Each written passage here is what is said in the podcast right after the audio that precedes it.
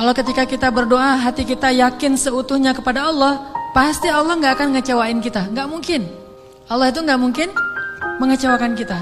Allah sendiri kok yang berjanji, Wa idza sa'alaka ibadi anni fa inni qarib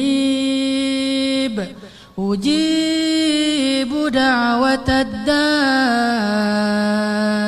Itu Allah yang bilang, aku tuh dekat. Artinya berharaplah kepadaku gitu. Dan aku akan mengijabah setiap orang yang meminta kepadaku. Jadi Allah sendiri yang berjanji akan menunjukkan keajaiban, mengabulkan permintaan-permintaan yang baik dari hambanya, sehingga tidak perlu kita ragu Allah nggak mungkin ngecewain kita. Begitu kita berdoa yang selaras di hati kita yakin kepada Allah, Allah akan tunjukkan. Itu rahasia paling gampang untuk hidup bahagia, untuk sukses, untuk dapetin apa yang baik-baik yang kita harapin.